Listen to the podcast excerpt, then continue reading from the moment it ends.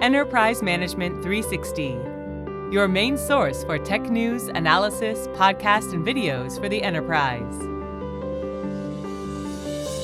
Hello and welcome to the EM360 podcast with our Ask the Expert series, a weekly conversation with people who are impacting the enterprise tech landscape. My name is Max Curtin, editor in chief here at EM360, and your host on today's podcast.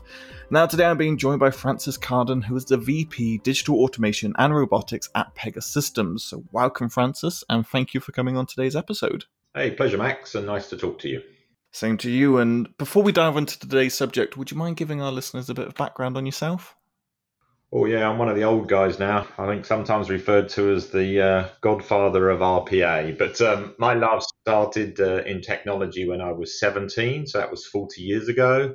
And for my sins, I kind of been doing most of my work around automation, which started everything from screen scraping, UI automation, and now as it's known, RPA. Although predominantly seeing those technologies as more tactical when we sold our company OpenSpan in 2016 to Pega, I've been able to enjoy much more of the fruits of the wider digital transformation and intelligent automation world. So moving from the tactical to the strategic has been a great four years for me. I'm looking forward to our conversation today because I've done a fair few interviews around RPA, obviously, and it's a fascinating subject area. But Pegasystems has come out with a new bit of tech, which I'm interested to kind of learn about because this will be a new knowledge area for me. So, for people listening, Pegasystems has introduced X ray vision, and it's the industry's first self healing RPA capability, and it detects and fixes broken bots with no human intervention, which is pretty mind boggling as a concept. So, I want to delve into this a bit further with you, Francis. And I guess the best starting point is can you give us an introduction to X ray vision?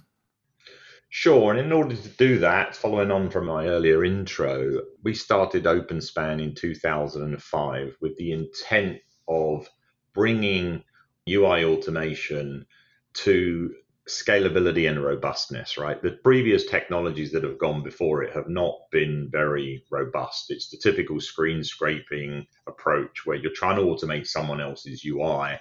And in order to do that, there could be 10 or 100 or even a 1,000 different applications in an enterprise. And so trying to automate that haphazardly was failing. And so when we started OpenSpan, we built our technology based around what we call deep robotics, where we put a piece of code inside the running application in memory, which is unlike any other RPA vendor who use the traditional UI automation tools that are provided by Microsoft or SAP Mm. And so that set us a very high bar because our technology allowed us to get to great scale. We have some of the world's largest implementations of RPA when people were still talking about RPA not getting to scale.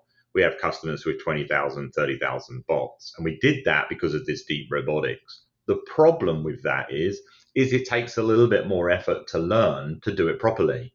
And what X-ray is, is it's taken away the need to learn and do the complex stuff that we did, you know, that was done manually, it's now done automatically. It uses that in memory recognition and it uses the patterns of those objects in memory to be deterministic. So there is no training now. It's almost funny, Max, because we say with this there's no demo anymore. You can just start building automations. You don't have to actually identify the UI object for which you want to build automations on. It's pretty amazing stuff. And my next question's a bit obvious, and, and, you've answered a couple there, but I'd be remiss not to ask of the benefits of the self healing RPA and what that brings to current RPA users. So the self healing aspect actually starts when you build as well, right? So as I said, one of the things that most RPA vendors don't show you is how hard it is to build automations that are just hard, and that traditionally is why RPA has not actually got to scale. I mean, some organizations you get to 50 bots that scale, right? The problem with that is is that if you look in all the communities or all of the top RPA vendors and you look a little deeper, you'll find how they tell you how to build complex automations. It requires you to physically find an object and pick some patterns that make it unique. Well, that requires a technical developer mindset doesn't matter what the vendor is, everyone has the same. But it's typically masked because everybody wants to show you how easy RPA is by showing you building easy stuff and easy things. But in the enterprise world, that easy stuff gets built very quickly and it's done and it's very small. But when you want to start taking RPA or automation and the UI seriously, you need to start thinking about a much broader way of recognizing those objects. So, you know, kind of confirming what I was just saying. So, if you think about it, if we could get that to happen automatically without you having to be a tech developer to understand this very complex language of how UIs work beyond the simple, then when you build these automations, it runs in memory, it finds hundreds of different unique patterns for each object and picks the right pattern so that that identification is automatic. The self healing kicks in was when what potentially happens is you could build an automation and then someone changes the UI a week later and that RPA automation, that RPA bot can break, right? Or it could start throwing errors that you're not really understanding why they're occurring. Mm-hmm. With the X ray vision, identifying those objects automatically, it can also identify when those objects change at the UI layer. So somebody changes, for instance, an object that you've recognized by its text value, which might be, you know, yes, but it'll be ja in, in, in German, or it might be something in a different language, or just different for different users who've customized the UIs. The self healing part, recognizing that object's identification pattern is no longer unique and goes and finds another set of patterns that makes it unique. And, and it's kind of like if you think about a face recognition over the years, right? You know, the first iterations of it, it could identify many people that look the same as the same person. But now, as it's learned and it's learned and it's learned, it now knows, well, when two people look alike, it actually goes off and tries to find something else unique in that person so that now it's got two identifications that are unique. And that's exactly what the self healing RPA brings to our users. It's just very much taking away all of that pain from building complex RPA. It just happens automatically and then heals automatically when those UIs change.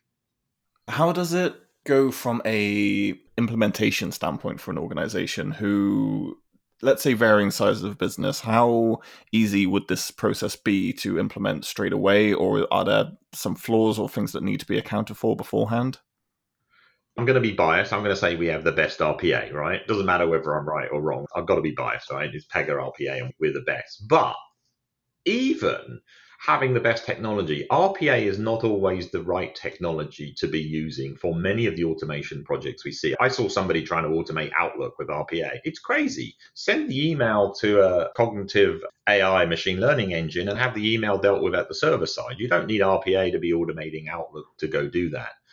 And so when you look to implement this now, what we're seeing is people picking the right projects.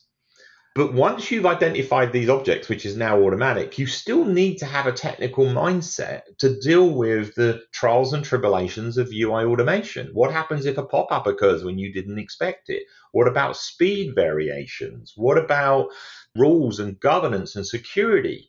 So RPA was always pushed as a thing for a business person click, record, run the bot. Highly risky and puts your company at great risk. You know, sending screenshots to an OCR engine in the cloud about IT governance, no serious enterprise is going to do that.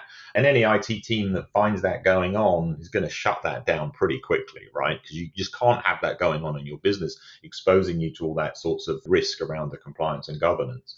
So when you build RPA, today in Pega with X-ray vision, you literally can just start building those automations, but you still need to have specialist skills. As easy as we've made it, which is almost to the point now where, yeah, a business person could build anything, but that doesn't mean to say they should. They're going to need the programmatic help that makes sure that what's built is robust and resilient and can scale across hundreds, if not thousands, of users and run many hundreds more bots on the server side. So we make it easy, almost to the point it's too easy, but we still want to add the caution to build RPA correctly. You need to have the IT governance and security around it. And we're never going to shy away from that because I've been doing this for too long and seen too many people build bots that crash and burn because it just looks so easy. Does that make sense? Yeah, completely. And it's interesting to have that responsibility angle. Is there anything that's built into the system that it's all very well us saying like you should be responsible and businesses should do this, but what happens if they don't and they take this and they they, they put in these processes that are dangerous and detrimental and as you say can can mess with the security and governance of, of the organization how do we get drilled that into their heads that this needs to be done properly and efficiently. Well, thankfully for the large enterprises from the top down, they actually have those things in place. I mean, you know, you could have an Excel macro today call a web service. Does that mean IT want you doing that and passing data from that spreadsheet to a web service that might be hosted somewhere else? You could do that today as a business user. And hopefully, with the governance and IT that surrounds those enterprises, they would prevent that or pick that up maybe by through sub, sub subsystem in, in, in the enterprise. And RPA is no different. If anything, it's worse. It opens up for all kinds of things that can be built by a business person. You almost can't put too much in it. You just have to have the compliance around it right? There's just nothing stopping people doing bad things if they want to do bad things.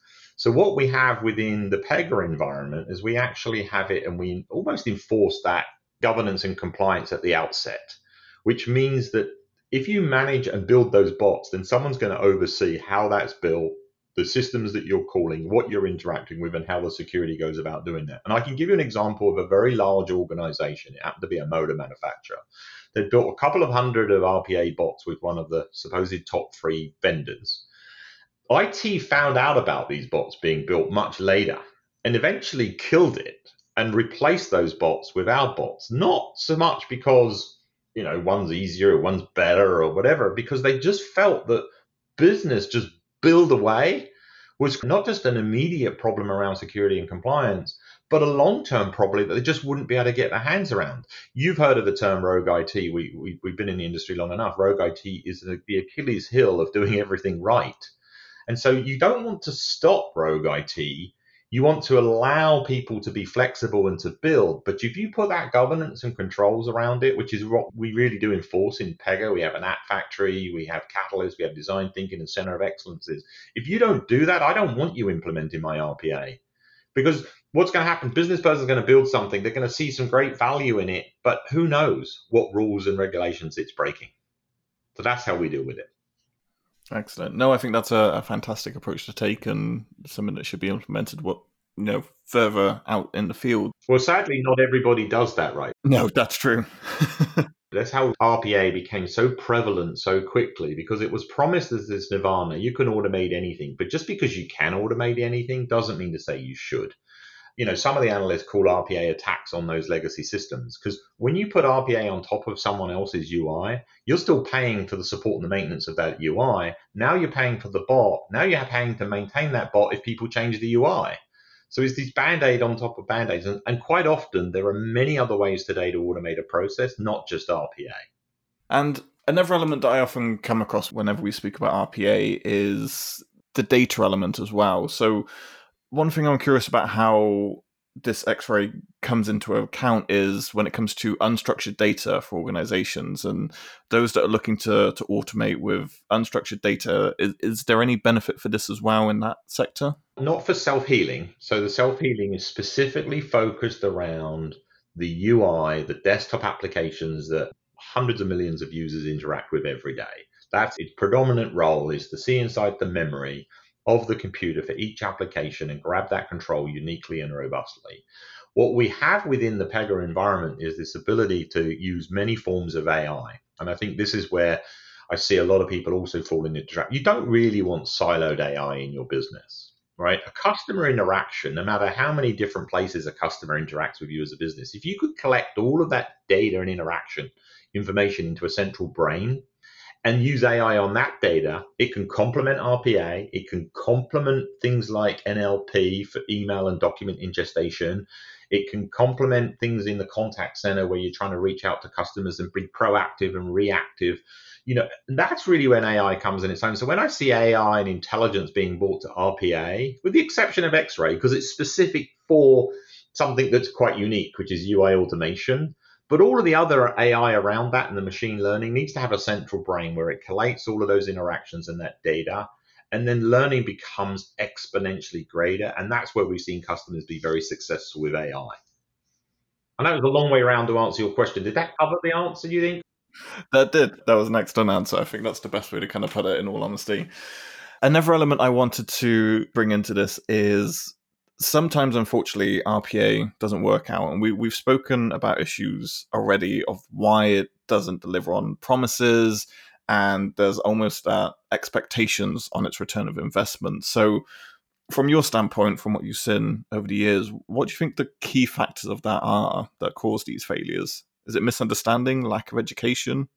I actually think yeah, it's an interesting question that one, right? Because I have actually written about this myself for many years, and I get classed as the naysayer, and yet I'm one of the founders of RPA, right? That's because I've never mm-hmm. tried to sell RPA as this nirvana of anybody could build a bot and plug and go. I can't buy into it. I mean, even looking around where some of the technologies in some areas might be better than us or we're better than them, but looking at all of them and thinking about how far you could possibly go with RPA, even with self healing and X ray vision, it itself is fundamentally constrained by the underlying Windows operating system and the UIs that run on top of it.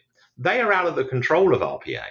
RPA can't control what Microsoft does with its operating system, just as much as it can't control what the hundreds, if not tens of thousands of organizations do with their UIs. And so it's always relying on things might change, therefore bots break, business rules change, architecture changes the UIs. You know, they might buy a new CRM system or implement a new sales automation system. They may take a new enterprise service bus or a new approach to integration and APIs. Well, when you build things properly today, you're much more cognizant of the fact that they need to be scalable and things will change. And that's built into the architecture that IT puts into place.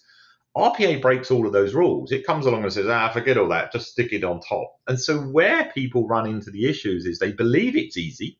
They, they implement their first five, three or five or 10 bots really quickly. And suddenly everybody goes, well, it's all going to be like that. But beyond those five or 10 bots, it goes downhill fast. The applications are complex, the Windows environment's complex, you've got no control over the change. The variations that humans are really good at, when you sit them at a desk, you can put 50 people at the desk running the same process and they all do it differently. Now, they shouldn't, perhaps, but sometimes situation dictates. They got 50 different people on the call all asking for things in different orders you know a lot of variability and try to build an rpa that can deal with all of that variability and the underlying changes in the architecture are all highly risk and so trying to build a bot that always works that doesn't carry with it that heavy maintenance burden is nigh impossible right and where we've focused on getting to scale is we say let's try and do these attended rpa bots first which puts the human and the bot working alongside each other in parallel, very, very fast. So we make humans faster. We don't try to have the bot do everything they do. And you get the value very quickly. That 20 to 50% of ROI can come in that first year. And you know what? Maybe you leave the rest to the human until the entire process is eventually digitized. But in the meantime, the chasing that 100% automation with unattended RPA, the closer you get to 100%, and I wouldn't say it's even that far from 30, 40%, it gets exponentially more difficult, more complex to impossible to automate an entire end to end process with RPA. The human element of digitization journey is so important and so paramount for bringing everything together. So it's a very interesting space. And I've got one kind of final question to wrap up here. Obviously, what Pegasystems has introduced is fantastic and brilliant, but from your standpoint, what's next for the company or should I say, what do you hope is next for RPA in general as well? I think the world is waking up to what RPA is and what it is not. You're seeing that. There's a huge challenge out there now. Pega's primary mission in life is to actually automate processes properly. And I think of RPA as automation not properly. And let me let me let me use proper English for that. So what I mean is RPA typically automates work that was computerized over the last 20, 30, 40 years. So it was the manual way of doing things when people used to walk into a bank branch, when people used to write checks, when people, you know, the, the manual stuff. And that was computerization generation one. And RPA is an automation of that.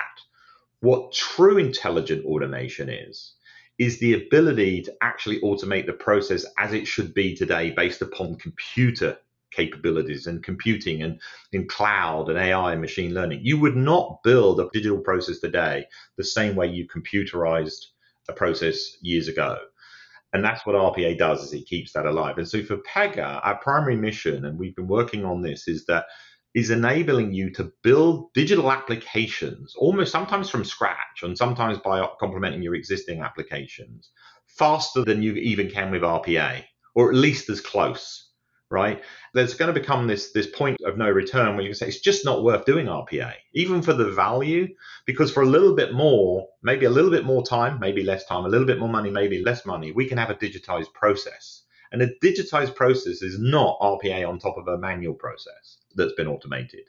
And so for Pega, and there are other vendors like Pega, I always say this is that Pega has this low code at its heart, and there are other competing technologies around low code. Low code is going to surpass and already does surpass RPA by a significant factor. If you could build a digital process from scratch in days and weeks that people used to think took years, which is what drove RPA to, the, to where it is today, then you will see RPA actually reaching an end of life. And you're seeing some RPA vendors chasing the term intelligent automation, intelligent process automation, hyper automation. But those things are not RPA.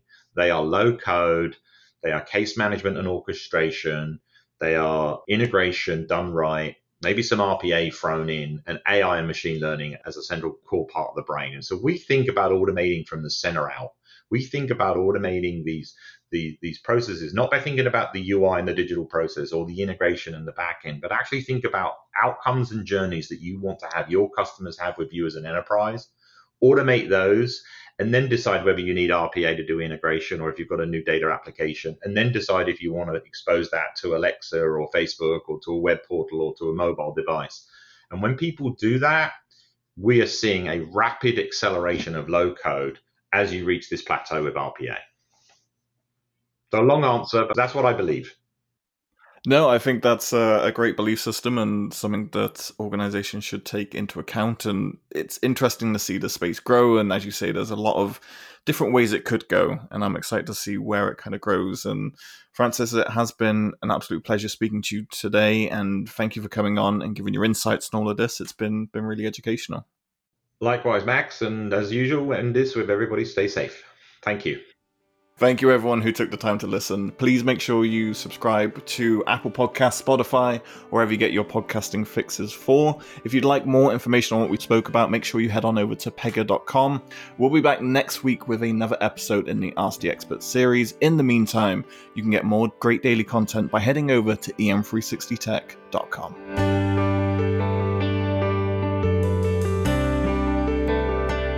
You've been listening to the EM360 podcast. For more great content, head on over to em360tech.com.